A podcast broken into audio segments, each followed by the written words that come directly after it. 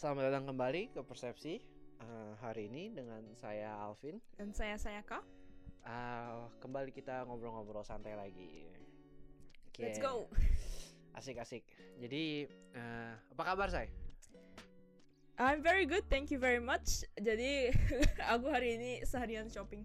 Seharian shopping ya seharian banget. shopping. It's it's very it's really good. Ah, Shopping is the therapy for the soul is it? Yes.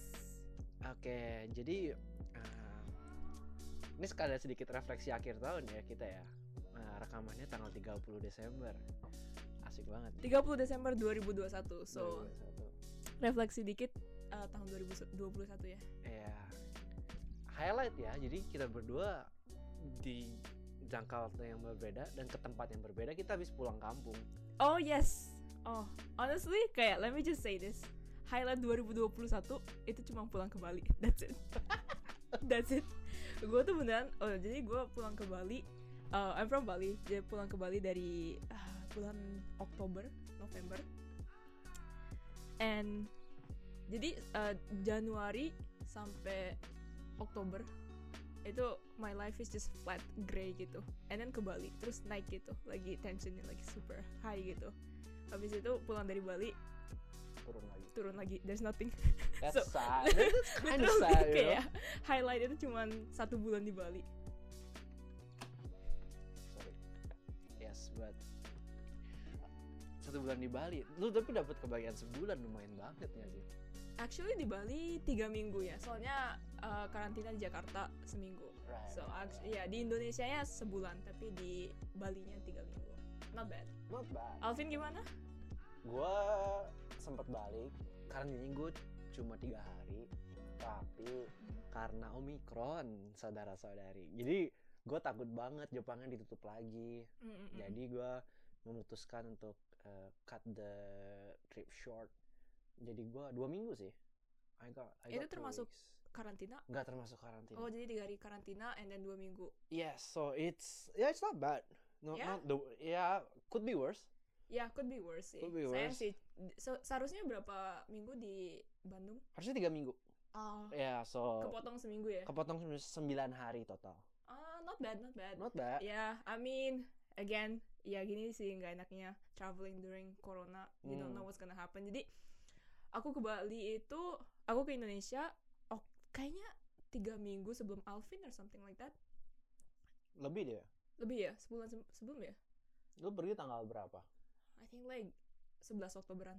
oh way Oh, way way udah way gua gua pergi tanggal 27 November Oh, oke oke. Iya. Sebulan lebih ya. Tapi waktu aku eh, karantina masih 8 hari and then dipendekin jadi lima hari and then jadi tiga hari habis itu Om- omikron datang dipanjangin sekarang udah dua minggu lagi ya 10 sepuluh hari ya 10 hari sekarang Iya, so Iya. kayak bener-bener like the rule changes like so often gitu gue takut banget gue pas mau oh, hari terakhir gue karantina Heeh. dia ganti jadi tujuh hari tuh. Oh iya iya iya. Terus- bener-bener gue kan tes PCR jam 4 pagi tuh. Terus Iya. gue nanya ke orang hotelnya pas saya bisa keluar nggak hari ini?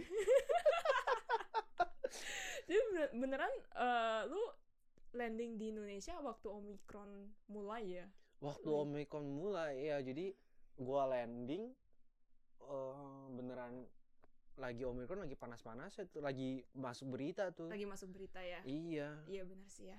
Itu gue untung banget sih gue dua hari pulang telat gue kena tujuh hari tuh. Iya sih pasti itu wow gue kayak huh, good timing aja sih milih tanggal pulangnya.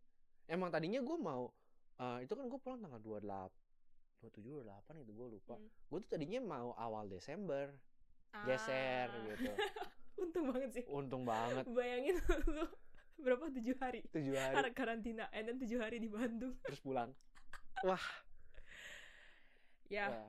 Ya. Hmm. ya You but know, could be worse. But- ya agak ya again banyak banget hassle. It's so much hassle bisa balik ke Indonesia during corona. Hmm. so much hassle. Harus PCR harus nyari ini apa sertifikat vaksin. Hmm.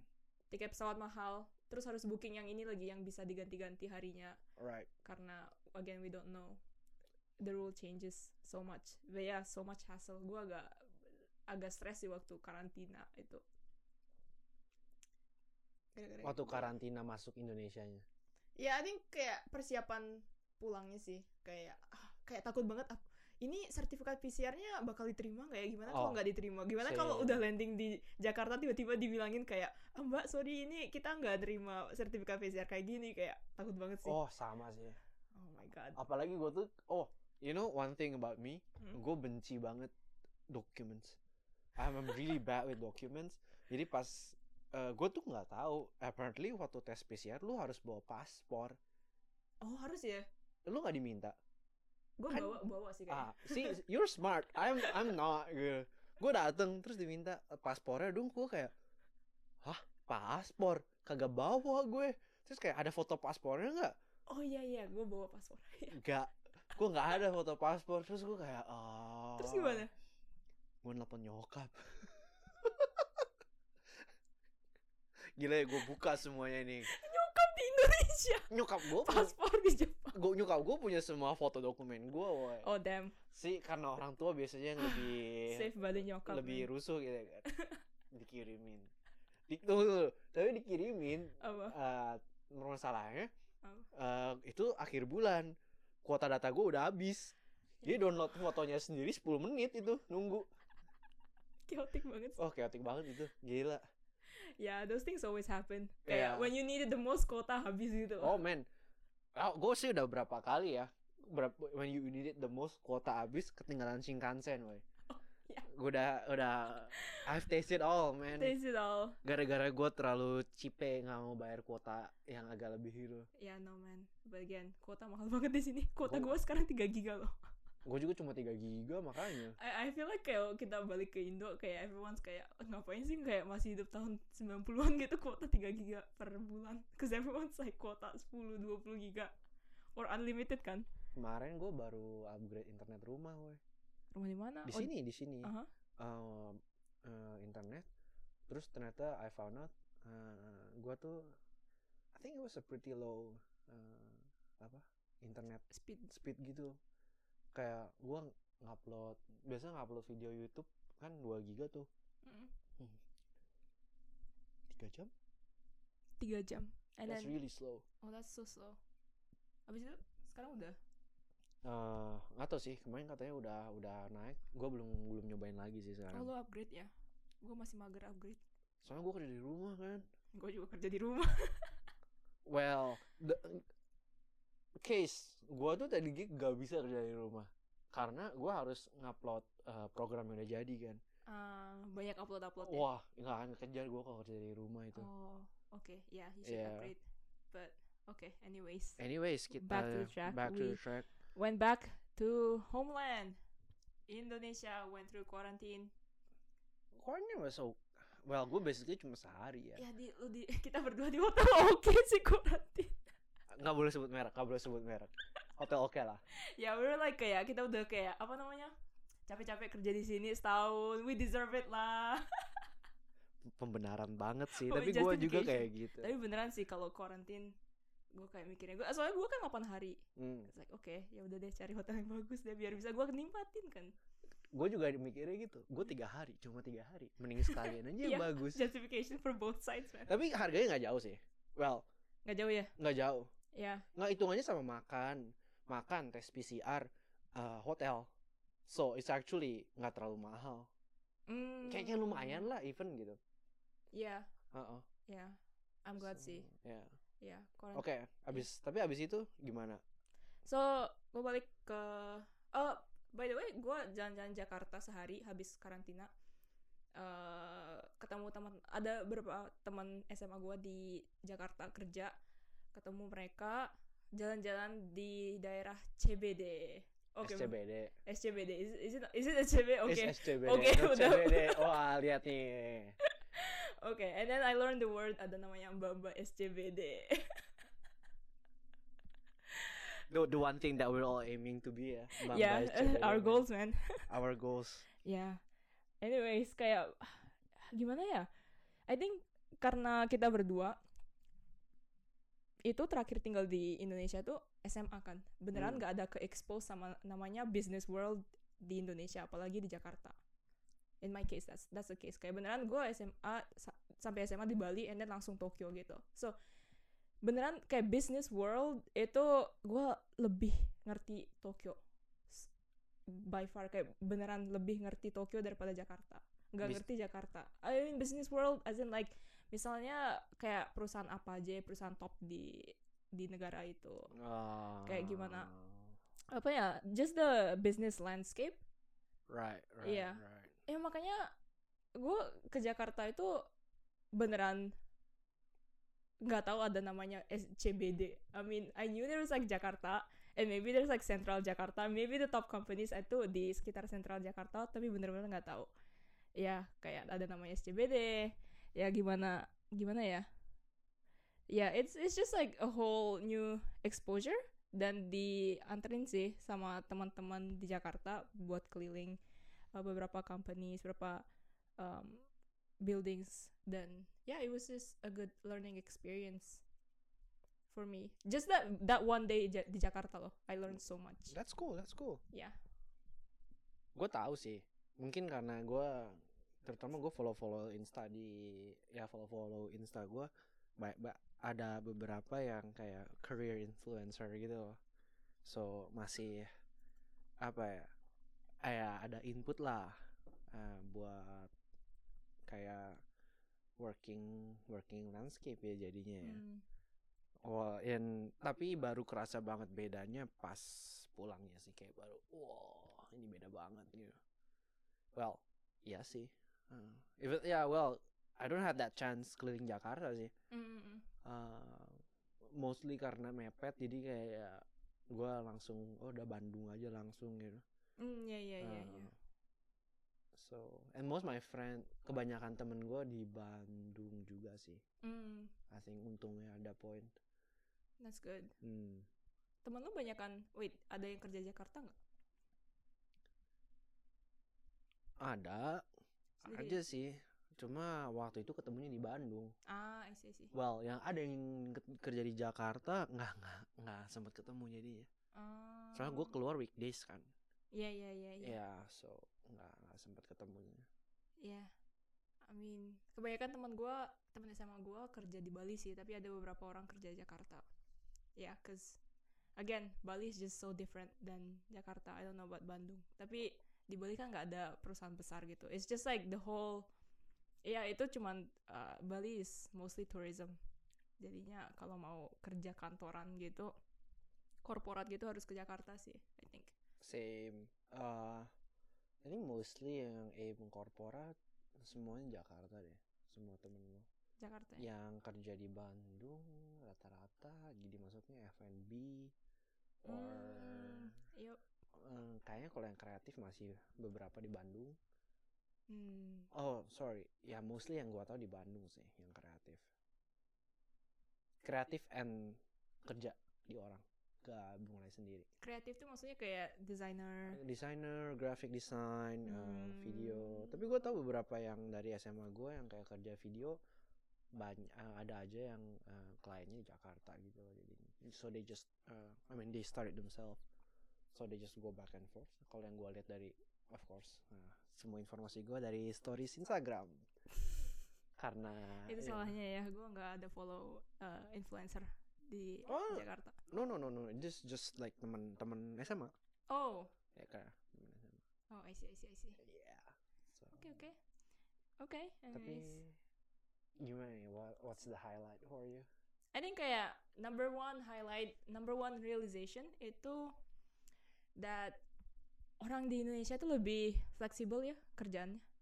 In some ways. In terms of time or um jadi hmm, in terms of career right.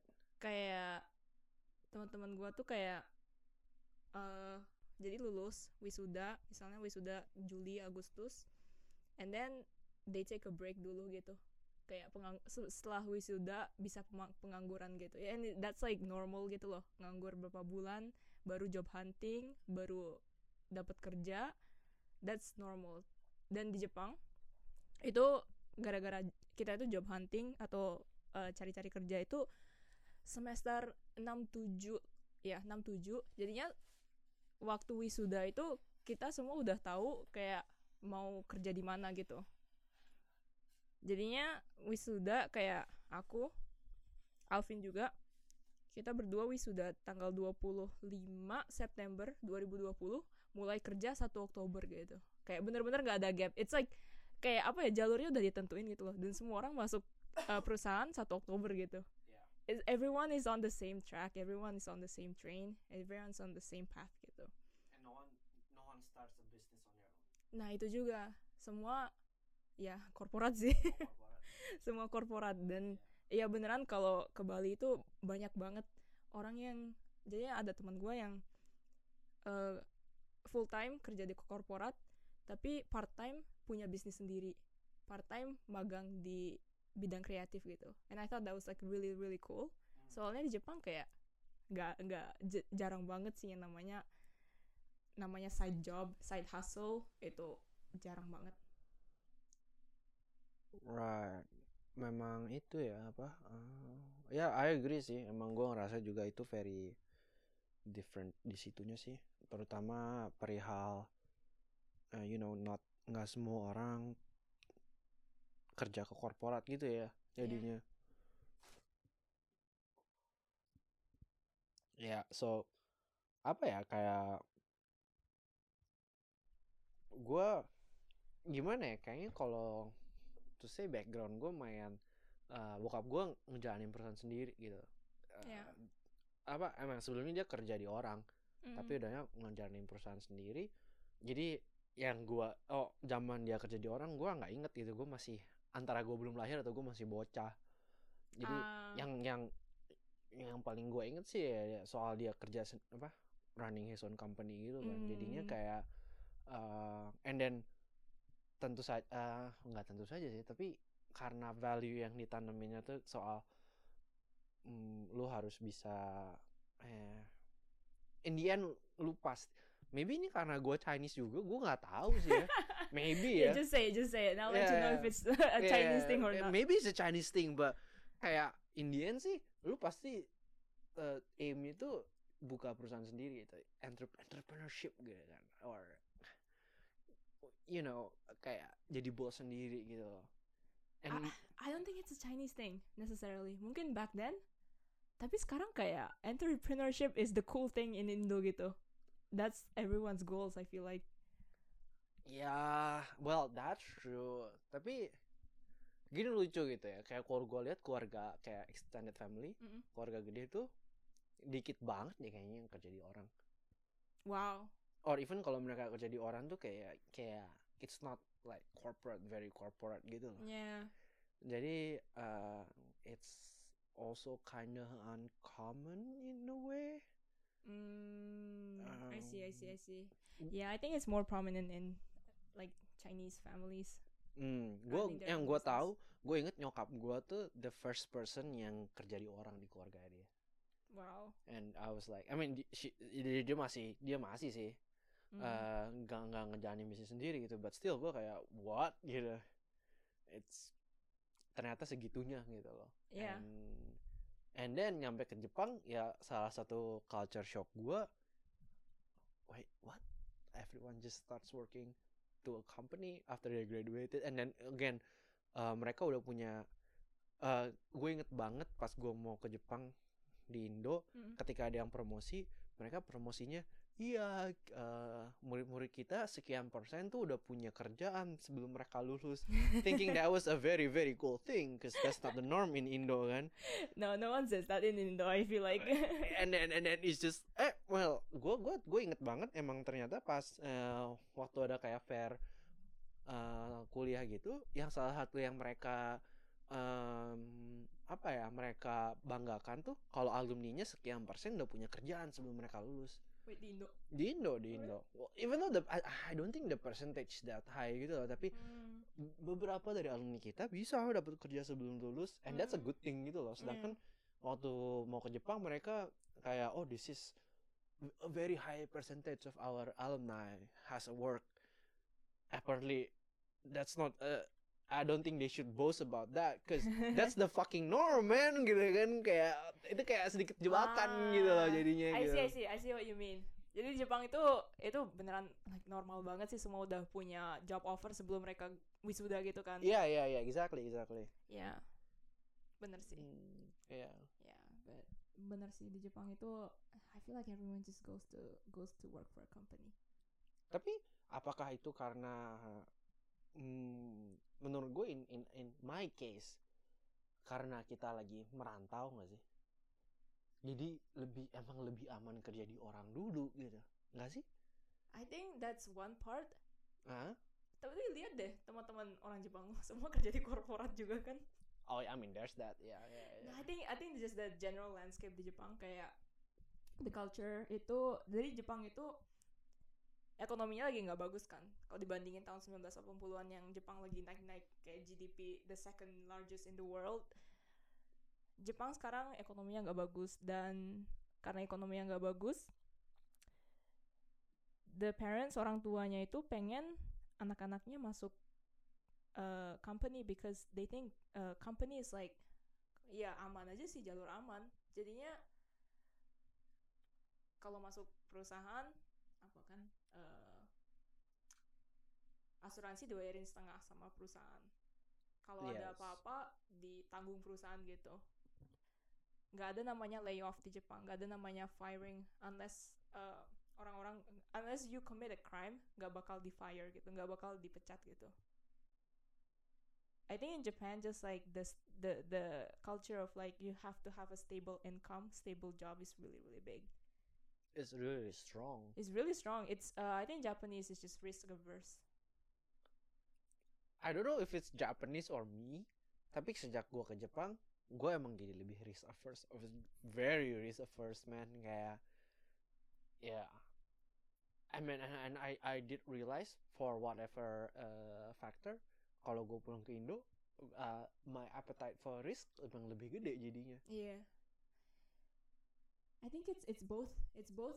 Ada faktor juga gara-gara kita berdua di sini pakai visa jadinya memang harus risk averse kita nggak bisa kayak seenaknya buka-buka bisnis nggak punya izin kan right. karena kita berdua, berdua foreigners tapi I think just like in general also um, not counting us jadinya just looking at Japanese in Japan and Indonesians in Indonesia Hmm. I would say sekarang gara-gara ekonomi Indonesia lebih maju daripada Jepang, orang-orang Indonesia lebih uh, taking risk ya. Hmm. Lebih banyak anak muda juga di Indonesia. Jadinya literally like you open a shop gitu, open bakery, langsung kan bikin Instagram. That's true, that's true. And kayak pasti ada yang beli gitu loh. Iya, iya. Kalau di Jepang mana bisa? kayak kalau di sini I think I've heard kayak mau kalau mau buka perusahaan di sini, I think CV atau something like that harus bayar 300 juta at least minimal. right, karena perizinannya harus benar gitu. ya. perizinannya semuanya harus benar. The the rule is very strict here. I would say more strict in than in Indonesia. I, I've had friends yang apparently emang udah ngejalanin bisnisnya tanpa ever ever considering the the thing eh, you know called regulations gitu loh. You just start. Nah gitu kan kayak Yeah. gampang banget. Eh, Yuk mulai bisnis gitu. you buka, mulai bisnis. buka toko itu buka Instagram sama kayak gampangnya buka akun Instagram gitu loh. Exactly. Iya. Dipajak nggak? Exactly. Nah itu nggak tahu juga sih. Aku nggak tahu nggak nggak pernah bisnis di Indonesia tapi ya. I think kalau pertamanya mereka mungkin bisnis di Insta- Instagram kayak small businesses mungkin nggak harus. I, I- again I don't know. Don't See, I, I don't know where's the line though kalau di Indo jadinya kan. Ya kan the line is very blurred. Yeah. Tapi di Jepang itu kayak the line is very clear. Mm, Jepang eh, line is very clear as in kayak uh, lu proper ditagih gitu loh langsung kayak tok tok uang pensiun uang health insurance kalau kalau lu kerja di perusahaan dan 99% orang ke perusahaan lu langsung tok tok eh duit lu langsung di- dipotong bayar pajak gitu kan so it's clear gitu loh It's very clear. Iya. Sedangkan kayak kayak gue nanya, wah susah nih ya, gue nggak mau teman-teman gue dikejar orang pajak gitu loh. Kenalan saya pak, kalau ada orang pajak yang dengerin ini, pokoknya saya tahu orang yang yang ya oke NPWP nggak pegang gitu loh. Uh, Which is kayak oh interesting gitu. Kayak gitu kan, kayak kalau lu nganggur, kalau lu nganggur terus kerja di perusahaan, biasanya lu langsung punya NPWP. gitu Hmm. kalau lu nganggur terus karena lu kelamaan nganggur lu bikin bisnis where's the line gitu kan Iya iya. kan iya, nggak iya. mungkin juga lu bikin mungkin bisnis dikejar gitu kan sama pemerintah juga kan. I think nggak mungkin lu lagi nganggur lu bikin bisnis dan apa ya regulasinya langsung apa the wall langsung tinggi gitu loh requirementnya Hmm, ya. jadi kayak it discourage people from bikin bisnis kan I think ya so I don't think I don't think anyone's benefiting from from a high I don't know tapi kalau kayak kayak bisnis makanan gitu kalau nggak diregulasi ketat tiba-tiba ada yang sakit perut gitu masih mending kalau sakit perut doang Iya. kalau ada yang keracunan Iya. Nah itu nah, gimana? tanya gitu gimana gitu kan Iya. Benar sih. so you know I don't know man Iya. uh, Di sini ketat sih. Lebih ketat. Di kampus aja pernah ada Wasedasai, Waseda Festival. Itu Oh. festival kampus. Eh, murid-murid tuh bisa eh, keluarin stand gitu, bikin stand, jual makanan. Itu makanannya diregulasi kampus juga. oh really Iya, kayak beneran kayak harus makanannya nggak boleh makanan kayak gini, nggak boleh makanan beli ah, gimana ya? Pokoknya banyak banget regulasinya buat uh, make sure nggak ada yang keracunan. wow Iya, I, I remember kayak I think asrama aku ya uh, pengen buka stand. Ya maunya sih keluar keluarin makanan yang seenaknya kita gitu loh. Kayak oh kita jual ini yuk kita jual itu tapi ya dibilang nggak boleh. Gitu banyak banget regulasinya. Agak agak malesin sih tapi ya ya again regulasinya lebih ketat sih di uh, I can't imagine that happening in Indo. oh ya I mean not not anytime soon kayaknya Iya.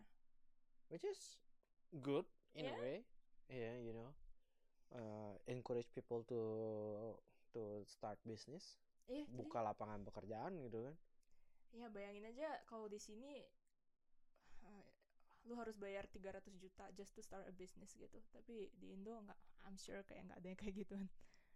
Jadinya kayak modal awal untuk buka bisnis tuh lebih jauh lebih rendah gitu. Hmm. So that encourages people to start their own business. Makanya banyak teman-teman aku di Bali juga udah punya F&B business. kayak gak pernah kan kita lihat di sini open PO nggak pernah iya kayak oke tapi itu kalau kayak um, sosial media emang culture sosial media juga very different gak sih Ah, culture of social media is very different. Okay, guys, so I come here from the future because it's gonna get long. Uh, so we're gonna divide this episode into two. So buat dengerin yang kelanjutannya, please tune in to the next episode and see you there. See you.